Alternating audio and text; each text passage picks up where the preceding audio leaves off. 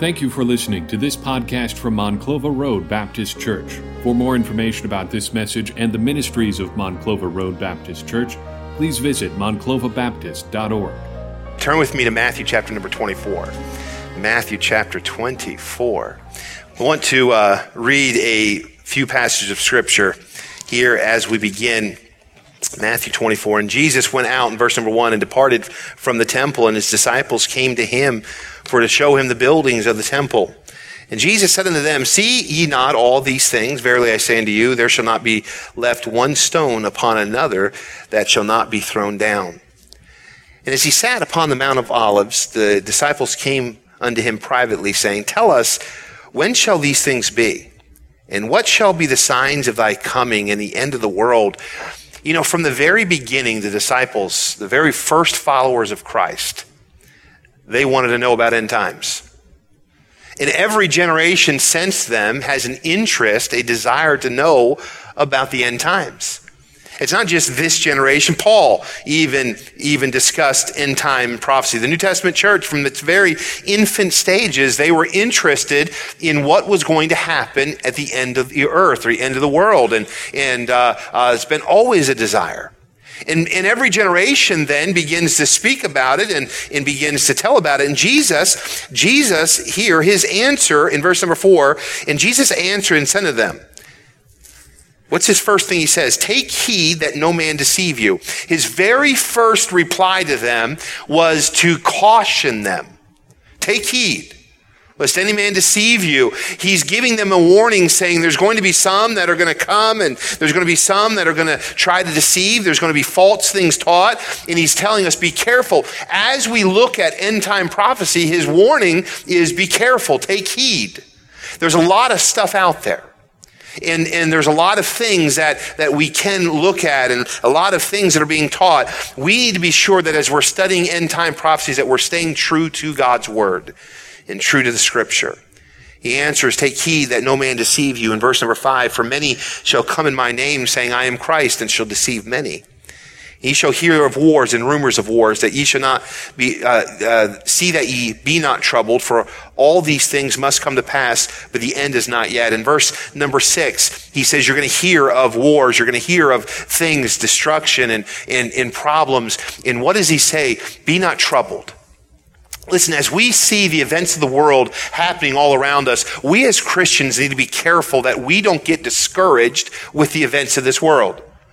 It should not cause us to be afraid or frightened or fearful. We don't see the, the and hear the wars, the rumors of war, see the destruction that's happening all around us. And it should not cause us as Christians to be alarmed or discouraged or afraid or live in fear. No, we as Christians should live a bold, victorious life because we know that Christ is victorious. And so he is giving them instruction here. Before he even begins to tell them the events, he's giving them instruction. And he says this For nation shall rise against nation, kingdom against kingdom, and there shall be famines and pestilences and earthquakes in diverse places. All these things are the beginning of sorrows. Then shall they deliver you up uh, to be afflicted, and shall kill you, and ye shall be hated of all nations for my name's sake. In verse number 10, and then shall many be offended, and shall betray one another, and shall hate one another. Well, doesn't it sound like the world we're living in today?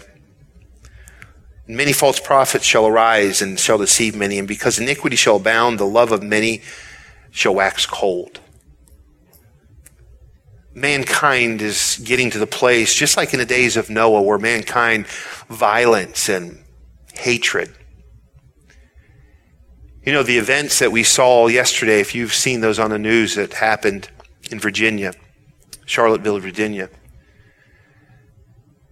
The sad thing is, I think this, as the end times get closer and closer, we're going to see more and more of those things take place. It's sin, though. Racism is sin. The reality is this God didn't come to save any specific race, He came to save all mankind. The Bible says that he's not willing that any should perish, but all should come to repentance. God did not create a superior race. He created mankind in his image. All mankind. There's not one person that's more important to God than someone else. Jesus Christ came and he gave his life so that every single human being can be saved. And so we see events like events that we saw yesterday transpiring around us, and we must call that event what it is. It's sin. Unfortunately, there's hatred in mankind's heart. There's rebellion in mankind's heart. And Christ warns us of that as we're studying end time prophecy. He says it's going to happen men are going to wax worse and worse. Men are going to be lovers of themselves. Men are going to desire to live the life that they want to live, and they're not going to care about other people. We see it happening right in front of us. I found a um, article someone gave me in uh, a very popular magazine, and in the magazine, the front cover, it said the Trump Doctrine. And so I begin to read through this, and this is interesting to go along with our study as well. I want to read for you just a portion of this.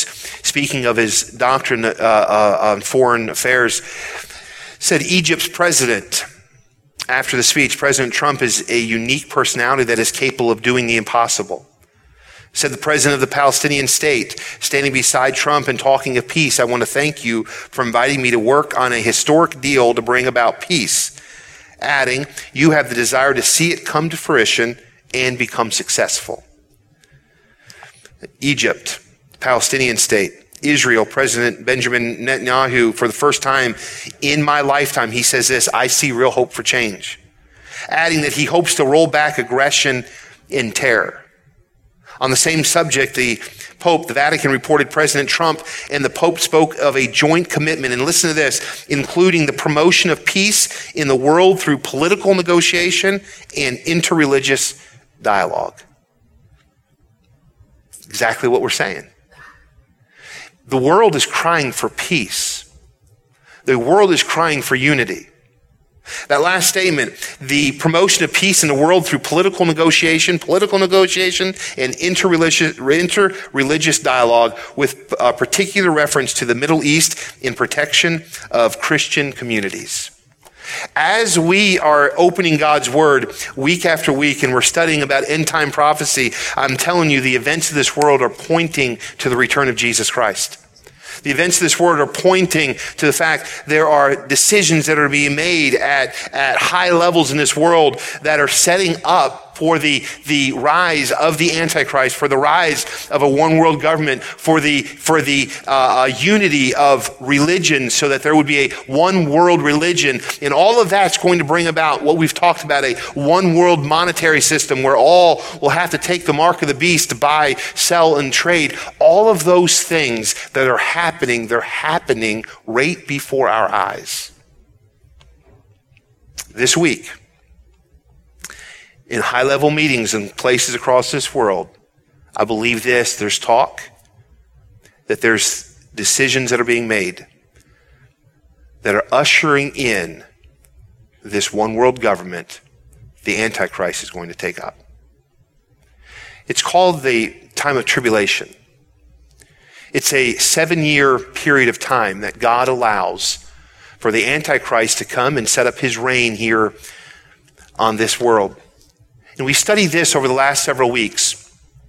This time of tribulation is going to be, is going to be followed first. It's going to happen. Is going to be the rapture of the church.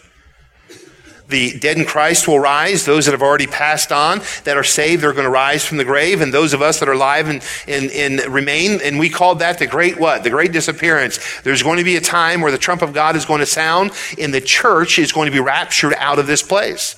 It's going to cause mass chaos like this world has never seen before. And when that event happens, the Antichrist is going to come in and he's going to begin to set up his kingdom here upon this earth. And he is going to bring peace, in unity. In Israel, we saw this that Israel is going to give up her arms and, and her defenses and to buy into this treaty with the Antichrist. And for three and a half years, the first half of the tribulation, there is going to bring, be peace. But the problem is this that peace is not built upon biblical principles. That peace is not built upon Jesus Christ. That peace is not built upon truth. That peace is going to be built upon false things. The Antichrist is going to then choose to go against Israel. He is going to uh, uh, break that peace treaty with Israel. The temple is going to be uh, uh, constructed, and the Antichrist, the Bible says, is going to set in the temple and proclaim himself as God. There's going to be an image that's built, and all mankind is going to be required that's living in the time of the tribulation to worship that image. Antichrist is going to turn on Israel, and there's going to be seven years of judgment here upon this earth.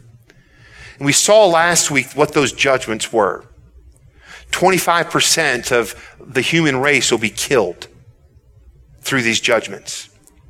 A third of the trees and the grass are going to be burned up. We find this a third of the fish life and animal life in the waters are going to be killed. The, the, seas are going to turn to blood. Their drinking water is going to, to, to, to not be drinkable. The, the food sources are going to be uh, uh, uh, uh, small. The, the water supply is going to be small. There's not going to be enough to eat or drink here upon this earth. There's going to be horrible, horrible judgment that comes here upon this earth. The Bible talks of scorpions that will bite mankind and, and, and inflict pain upon mankind. The Bible says this that the pain is going to be so great, the tribulation is going to be so great that mankind is going to cry out for the rocks to fall on them to kill them, but they're not going to be able to die. Such great tribulation. What is the purpose of this tribulation? And today I want to just look at this, this thought as we close our study on the tribulation. Next week we're going to get into the battle of Armageddon, but we're going to see this here today, the purpose of the tribulation. In church, I want, just, I want us to remember that the tribulation has a purpose. Everything that God does, God does for a purpose. God is a God of order. God is a God of purpose. In each phase of the tribulation is God giving mankind yet another opportunity to repent before they are destroyed. And I want us to be very careful as we look at all the judgments that happen during this time of tribulation and we see what kind of God, what kind of God would inflict such pain on humankind? What kind of God, what kind of God could do such horrific things and cause so much pain to come upon this earth? Why would a loving, merciful God cause such harm to come upon this earth? I want us to understand this, that as judgment is coming upon this earth, that God, in his love and in his mercy, is still desiring for mankind to have an opportunity to repent and turn back to Him. He's still, even during the days of the tribulation, He's still giving mankind an opportunity to be saved. At any moment, mankind can turn to Christ. But instead of turning to Christ, what we find during this tribulation period is that mankind instead, they choose to endure the tribulation. They choose to endure the judgments of the tribulation. They choose to endure the wrath of God. And instead of turning from their sin, turn, instead of turning from the rebellion, instead of turning from the Antichrist and this one world government that'll be set, instead of turning from that and turning to God, they'll harden their heart against God. They'll blaspheme his name. And when God pours out his wrath, we need to realize this about God. God doesn't, is not just nearly, merely venting. Have you ever vented to someone before? Uh, have you ever vented to someone and said, I'm sorry for venting? I'm sorry. I just needed to what? Get it off my. Oh, listen, all you saints in here, you're like, never done such a thing. How many of you vented? Uh, uh, answer this right. How many the person next to you has ever vented? You'll get a better honest opinion there. Yeah, exactly. We all vent. We just want to get it off our chest. And then what? Once you get off your chest, what do you say? Oh, that felt better. Whew.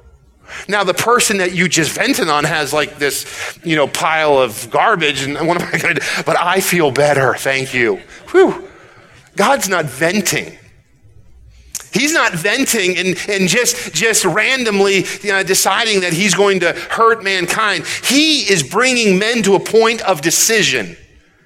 What God is doing is God is causing you to come to a place of, this, of decision. And that's what salvation is all about. Salvation is you coming to a point of decision. Are you going to continue in your sin? Are you going to continue to live your life the way you want it lived? Are you going to continue to live based upon your lust, in your, your desires, in what you want? Or are you going to take the opportunity to trust Christ and confess your sin and accept the blood payment of Jesus Christ for your sin? The decision decision is yours to make. And God, even during the time of tribulation, He's bringing mankind to the point of decision.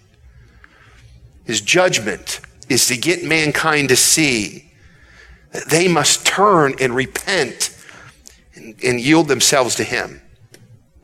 Unfortunately, though, according to Revelation chapter 9, verse number 20, over and over, man is going to willfully choose not to repent. Look at this verse with me, if you would please. Revelation 9, 20. And the rest of the men which were not killed by these plagues, yet repented not of the works of their hands, that they should not worship devils and idols of gold and silver and brass and stone and wood, whither, uh, which neither can see nor hear nor walk. In Revelation 16 9, the Bible tells us as well, speaking of the tribulation period, and men were scorched with great heat, blaspheme the name of God, which hath great power over these plagues. And what does the Bible say? And they repented not to give him glory. In Revelation 16, 10, 11, and the fifth angel poured out his vial against the seat of the beast, and his kingdom was full of darkness, and they gnawed their tongues for pain. What did they do? They blasphemed the God of heaven because of their pain. Instead of turning to God, they blasphemed God because of the pain and because of their sore, and repented not of their deeds. God cannot allow unrepented sin of mankind to be unchecked for all of eternity. God is a just God. God is a righteous God. God is a holy God. And because those are attributes of God, God must judge sin. But his justice requires judgment. But I want you to see today that his judgment also has grace. Now, listen, if you were a if there was a judge and this judge sat and they brought criminals to this front of this judge every day and every day that those criminals would stand before that judge and if that judge every day would say this not guilty i'm going to free you go home now, every once in a while, you might think, boy, that judge is a nice judge. He just let that person go. But if that judge was in a place to deliver justice and deliver judgment, and he never delivered just, justice or judgment, you would say this that judge isn't doing their job. That judge is not a very good judge. All these criminals that do wrong, all these people that have broken the law, they stand before this judge, and instead of that judge giving judgment to those criminals, he's letting them go. He's causing them to go free. We would say this that judge is not a good judge. Because that judge is required to give justice. And justice means judgment to those that break the law. And God is the same way. God is a righteous God. God is a holy God. And God, in his justice, he must judge sin. Sin will be judged. You cannot live a life of sin and think that there's no pay, no, no, no payment that's going to be made.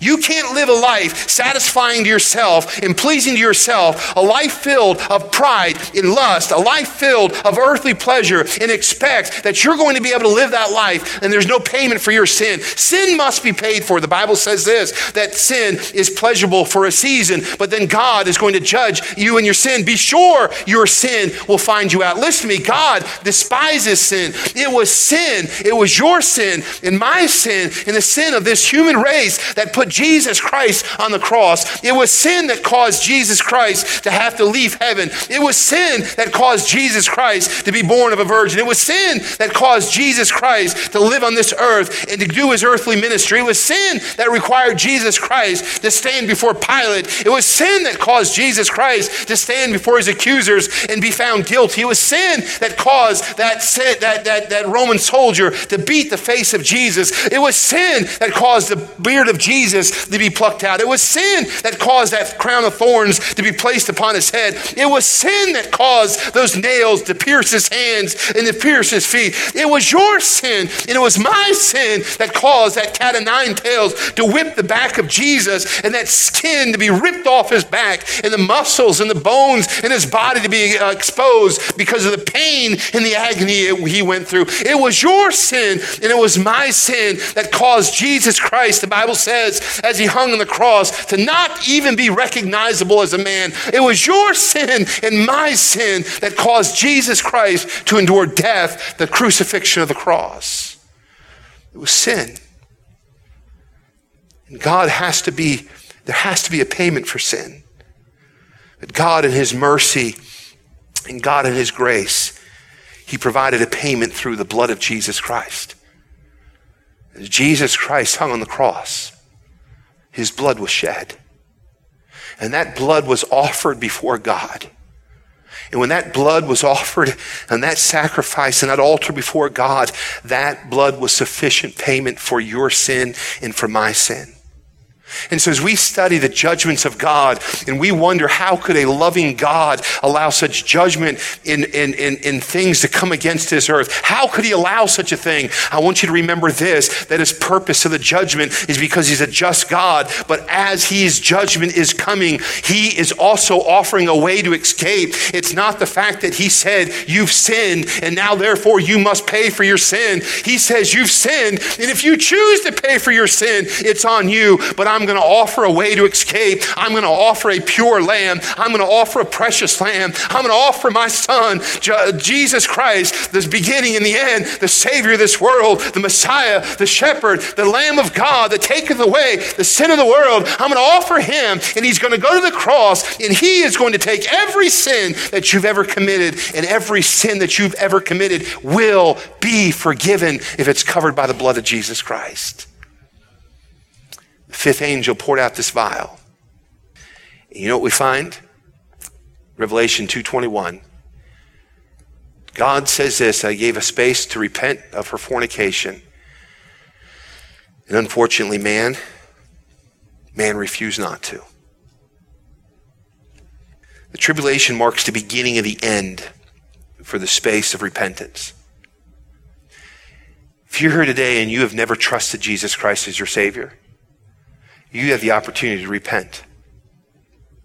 I've showed you this. I believe that Paul shows us in, in the book of Thessalonians that those that reject Christ here before the tribulation will believe the great lie, will be deceived during the tribulation. If you say, you know what, I'll just wait and all these things start to happen around me, then I'll know and then I'll get saved at that time. The Bible tells us this, you'll be deceived. You'll believe that great lie of the Antichrist. You believe in that great delusion that's going to be given and you are going to be deceived. Today's the day for salvation. Those that are saved during the, there will be some that are saved during the tribulation. We looked at those men. There was 144,000 that would be saved Jews that would begin to preach the gospel of Jesus Christ, and many other will be saved through the tribulation judgment. God uh, will show his goodness, but God is also going to show his justice. In his goodness, he still allows men to turn from their wicked ways. He still allows men to turn from their sin and trust Jesus Christ. But in his justice, he will cause judgment to come to those who defy him and blaspheme his holy name. I want to look to this morning the purpose as it relates to Israel. We are either going to look at it relating to Israel or we're going to look at it relating to as well as Gentiles. Even as God uses the tribulation and the judgments to accomplish these purposes, he deals very specifically and very individually with two groups of people. Those two groups of people is Israel and the Gentiles. So you are either of Israel or a Gentile. How many of you would say, I'm of Israel? I'm a Jew. All right, how many of you say I'm a Gentile? How many of you say I don't know what I am? Huh? Just raise both hands. You can be both. All right. We're going to look this morning at the purpose as it relates to Israel. Christians, when we study Israel, we think of Israel in view of, of uh, modern day Israel like they were in biblical times. But reality this, we assume that most are devout, practicing Jews. In reality, this is the truth. In reality, the nation is a very secular nation. They're not practicing devout Jews. They're very secular. And most Israelis today are agnostics. They're not believing. They're not believing. There's still a, de- a few, a devout uh, few that are practicing Jews, but many are very secular. In Israel as a whole, they have turned their heart from God for centuries. Matter of fact, Paul in 1 Thessalonians 2:15, Paul describes the coldness of the Jews' heart toward God. He says this, who both killed the Lord Jesus and their own prophets and have persecuted us, and they please not God and are contrary to all men. We find that Paul was telling the church here in Thessalonica, he was saying the Jews have turned their heart against God. And thus, the, the purpose for this supernatural judgment during the time of the tribulation is going to be to cause Israel, Israel to reprove her of her unbelief. God desires for Israel to turn back to Him. Now, this is where you have to be careful. There are some that teach and some that preach, and be careful what you listen to that God is finished with Israel, that God, Israel is no longer God's chosen people. They've rejected the Messiah, and now God now turns to the local New Testament church, to us New Testament believers, and we've replaced Israel. The fact of the matter is this the Bible doesn't say that. All through Scripture, all through end time prophecy, you find, even in the book of Jeremiah, you find where God is designed for Israel to turn back to Him. Matter of fact, you find where that blessing that God gave to those that bless Israel and those that curse Israel, the curse that God gives, I think it still applies today. That covenant that was made with Abraham. I believe this the reason why this country, this nation is blessed, the way that this nation is blessed is because this nation has blessed Israel. It's not because we've done something great as American people. I believe this our country is great because God chooses chooses to bless us because we blessed his chosen people, Israel. Nations around this world have been cursed because they curse Israel. I believe this if we ever began to take uh, away the blessing of Israel from this country to Israel and begin to curse Israel, I think you'd find that God's judgment would come upon this country. How do I know that? Because God always keeps his covenant, God always keeps his promise. Israel God loves his chosen people. He desires through the time of tribulation to bring Israel back to himself.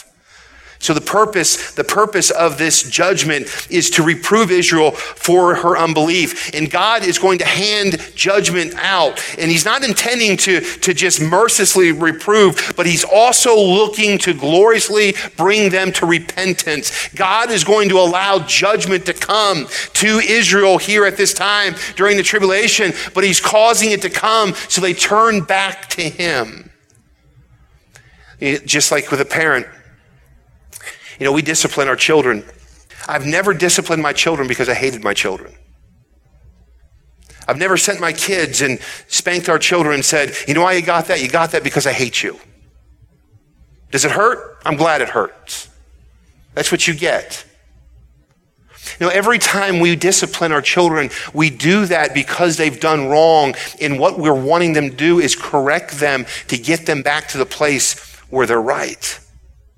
And God is going to bring judgment here so that Israel comes back to him. He's going to bring judgment so that Israel will turn back to him. In Jeremiah 30, 7 through 9, you find this, alas, for that day is great, so that none is like it. It is even the time of Jacob's trouble. Jacob there is referring to Israel, but he shall be saved out of it. For it shall come to pass in that day, saith the Lord of hosts, that I will break his yoke from off my neck. I will burst thy bonds, and the strangers shall no more serve themselves of him, but they shall serve the Lord their God and David their king, whom I will raise up unto them. As we see here in Jeremiah chapter 30, God is going to release the Gentile uh, hold on Israel. He's going to restore Israel back to himself. And as a result of this tribulation, Israel is going to return to her God and they're going to receive the Messiah, Jesus Christ. And so the whole point of this that we find is so that Israel turns back to God, receives the Messiah, and has God as their God, and God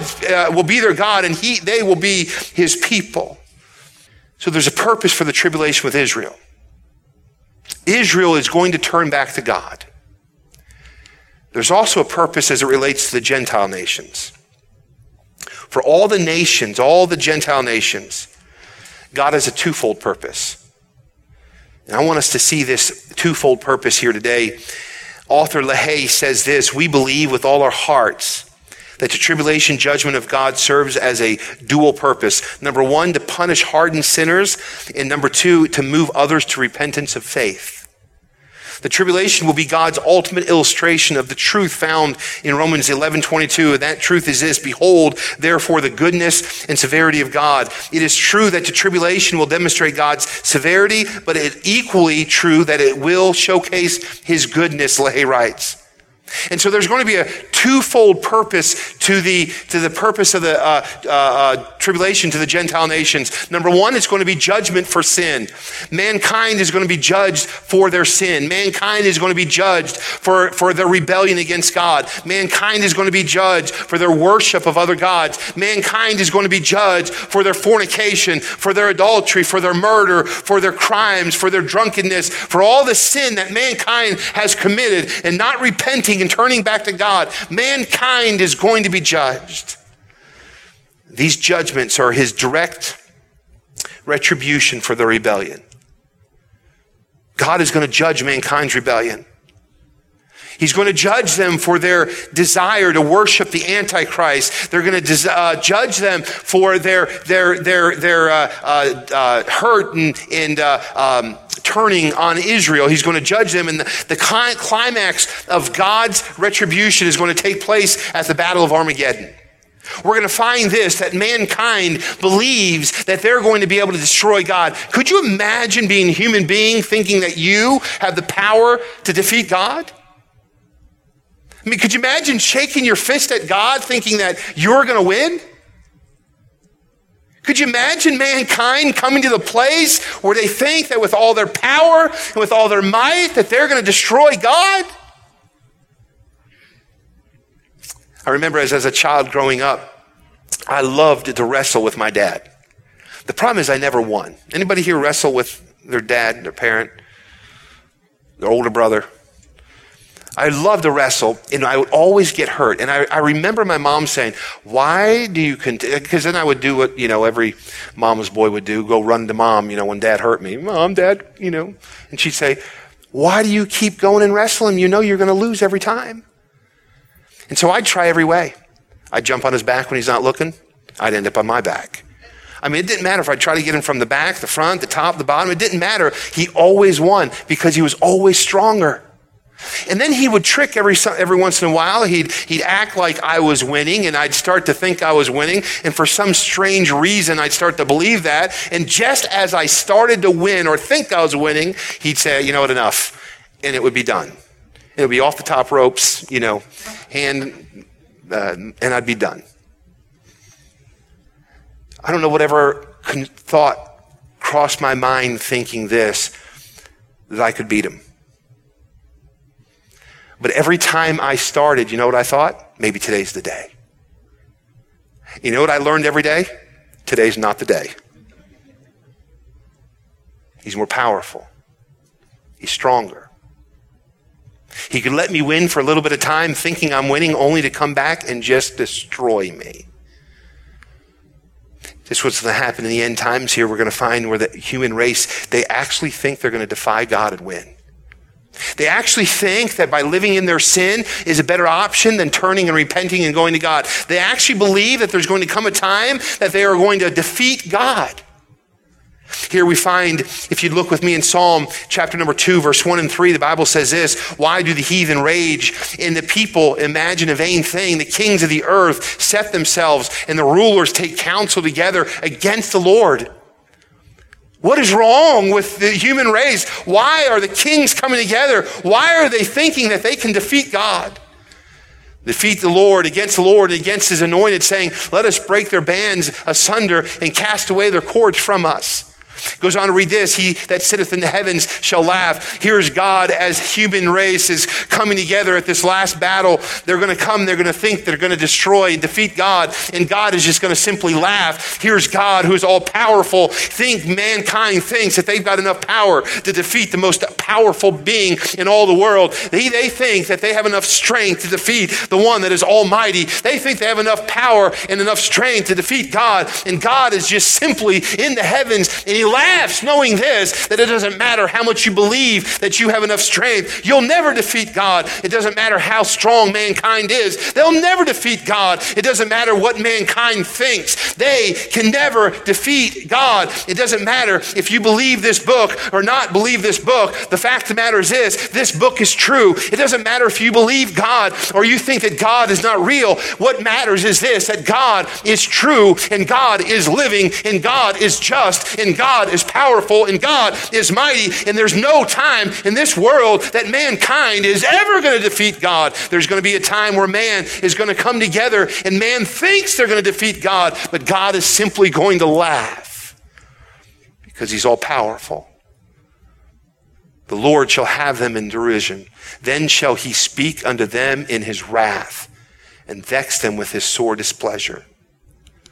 Bible goes on to say in Psalm 2, 8, 9, and, of, and ask of me, and I shall give thee the heathen for thine inheritance in the uttermost parts of the earth, uh, fourthly possession. Thou shalt break them with a rod of iron and shall dash them in pieces like a potter's vessel. This here tells us exactly the strength and the power of God. When mankind thinks that they're going to come against God, God is going to dash them in pieces like a potter's vessel. Do you ever see a, a, a, a vessel break? You ever smash a plate on the ground and it just smashes into pieces. That's exactly what God is going to do here at this time of judgment when man thinks that they have control over God. The majority of the world leaders, they're already set against Christ. They're already intolerant of Christianity. You know, there seems, in fact, to be tolerant for every religion except Christianity. And through the judgments of the tribulation, God is going to set the record straight. Listen to me, there is going to be a time, Christian, you can't continue to live in your sin and think that you could serve the world and serve God. There's going to be a day of judgment for that sin. Listen to me, maybe you're here today and you and you think this, I'm going to do it my way. I'm going to believe what I want to believe. I've got to believe the religion I want. I'm going to be the person I want to believe. Don't tell me what to live. Don't tell me how to live. I don't care what the Bible says. I'm going to do what I want, believe what I want. I want you to know that one day that God is going to set the record straight. All mankind that thinks there's another way to heaven besides Jesus Christ, God is going to set the record straight for man to think that they can live in pride, in jealousy, in ignorance, in their sin. If man thinks that they can enjoy the pleasures of sin for a season, I want you to know that one day that God is going to set the record straight. You cannot continue to live in your sin and think that it's going to be okay. You cannot continue to live in your sin and think that it's never going to find you out. God one day is going to set the record straight. And I pray that if you're here today or maybe you take this CD and you share this CD with someone and you're listening to my voice on a CD one day. I hope, I hope that you understand that God is a powerful God. God is a just God and God is going to judge sin. And you cannot decide what is right and wrong. You must simply commit that you are going to surrender to this book. Because one day God God is going to dash them in pieces like a potter's vessel. Yet, even in judgment, God's going to extend his grace. And that is what we keep going back to over and over every time we see God's judgment. We see God's grace. Far more than retribution, God desires the repentance of the nations. To quote LaHaye again, he says this while this period of, is primarily a time of wrath and judgment, it also features a very strong note of mercy and grace, a note too often gets overlooked. Sometimes we think God gets a bad rap when people focus exclusively on the judgments and terrors to come. They see the Lord as some kind of angry monster heaping up catastrophes and pouring them on the heads of defenseless, innocent men and women. But he writes this this is all wrong. First, those who suffer the judgment of God in a tribulation, they're not innocent men and women. Those that suffer the judgment of God, they're suffering the judgment of God because they've sinned. And we will see the rebels alive at the time will not only reject God and his offer of salvation, but will run greedily toward every vile sin known to man. He continues to write this, including the blasphemy of a kind beyond description. And second, despite their gross sin, God intends that these tribulation judgments might lead even these wicked sinners to faith in his son, Jesus Christ. Now, I don't understand that. Because the truth is, I have a hard time forgiving people that hurt me. You know, I can forgive you hurt me, but hey, you hurt someone I love, it's even harder to forgive. Brother Tyler, someone do something against you, you might be able to forget it. Someone do something against Sarah, it's hard to forgive them, isn't it? Someone do something against one of your kids, it's hard to forgive them, isn't it? I couldn't imagine someone coming up and mistreating someone that I love. And me still offering that person forgiveness. I don't understand somebody that could be a drunkard. One day they simply say, I repent. I've lived a life selfish. I've lived a life opposite of God. I've lived a life of sin. I'm ready, ready to repent. And God says, Come unto me, all ye that labor, heavy laden, and I'll give you rest.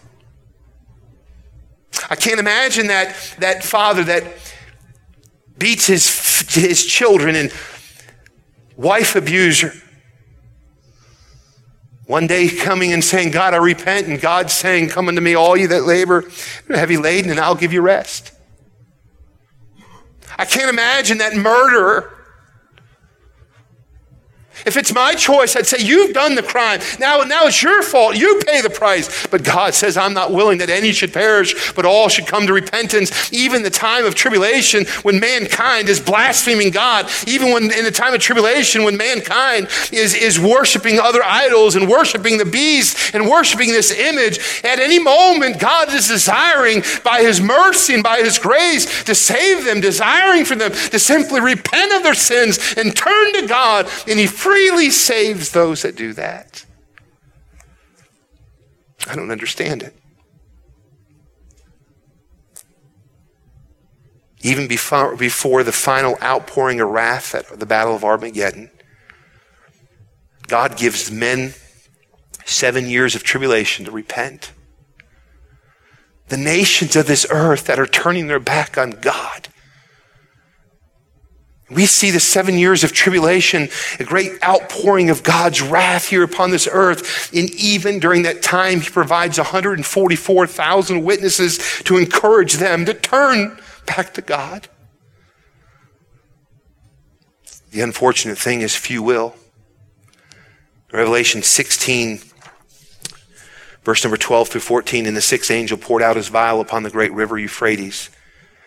And the water thereof was dried up, and the way the kings of the east might be prepared. And I saw three unclean spirits like frogs come out of the mouth of the dragon, out of the mouth of the beast, out of the mouth of the false prophet, for they are spirits of the devil working miracles which go forth unto the kings of the earth and the whole world to gather them to the battle of that great day of God Almighty. Instead of mankind turning from their sin and repenting, they gather themselves together and they think this I'm going to defeat God. God in His love and His mercy today. He's willing to forgive you of any sin that you've ever committed. I don't care what sin you committed before you came into church this morning. I don't care what sin you committed last evening before you fell asleep. God is willing to forgive you of that sin. He desires to forgive you of that sin. Jesus Christ shed his blood. There's no sin too great that Jesus Christ will not forgive. Would you do it before it's too late? A couple weeks ago in my house, Sunday afternoon. We were eating dinner, and my son didn't come down. He was up in his room, and we just thought he was doing some, some work. He's a little bit nerdy, so we thought maybe he was doing some school work, you know, three, three, four weeks before school started, just to get a jump on it, you know. And um, he comes down, the girls are done eating, and my wife and I were sitting out on our back patio. There's a plate of food sitting in front of him. He sits down in front of the plate of food, and he just looks at it. And I knew there was something wrong because you put a plate of food in front of a teenage boy and he doesn't eat. There's something wrong. The truth is, I don't want to know what was wrong. It was Sunday afternoon. I didn't want to deal with any problems. So I was afraid to ask. Honestly, I thought he was going to tell me that dad had gotten into some trouble. I did something wrong, and I didn't want to deal with it. And so I looked at his face, and I looked at his mom, and she's looking at me, and I'm saying to her, Don't ask. I don't want to know. We'll deal with it tomorrow. Tears began to roll down his face, and I said to him, I said, Son, what's wrong? He began to tear up even more, and he wasn't able to speak for a few minutes, and he finally said, Dad, I just got saved. Well, I rejoiced. At first, I was relieved. I thought, boy, that's better than what I thought it was going to be. but boy, I rejoice with him. 16 year old has never known anything other than his dad being in the ministry. 16 year old never known anything other than being in a Christian home. 16 years old, never knew, never knew, uh, uh, uh, living in the world, hasn't experienced the, the, the, the, joys and the pleasures of this world for a season, hasn't, hasn't lived that kind of life yet. Thought he was saved at a young age, but you know what he realized? I'm not saved. That day in his room, he repented of his sin. He trusted Jesus Christ as his Savior. I wonder if there's some here today that sit week after week Holy Spirit of God tugging at your heart.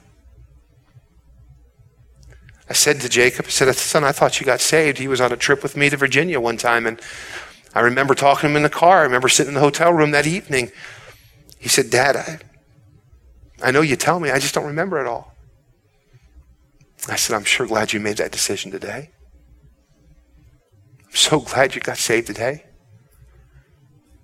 He said, Dad, I'd struggle with it. Other people would get saved and I would feel the Lord leading me. And I'd say to myself, no, you've already been saved. And I'd put it away and I'd, I'd not deal with it. He said, matter of fact, when we were away, the, uh, the teens that got saved, I was, I was hiding my, my, my, my, my guilt, knowing I need to be saved by rejoicing with them, being excited for them, praying with them and telling them how uh, glad they got saved. And the whole time inside, I knew I needed to be saved.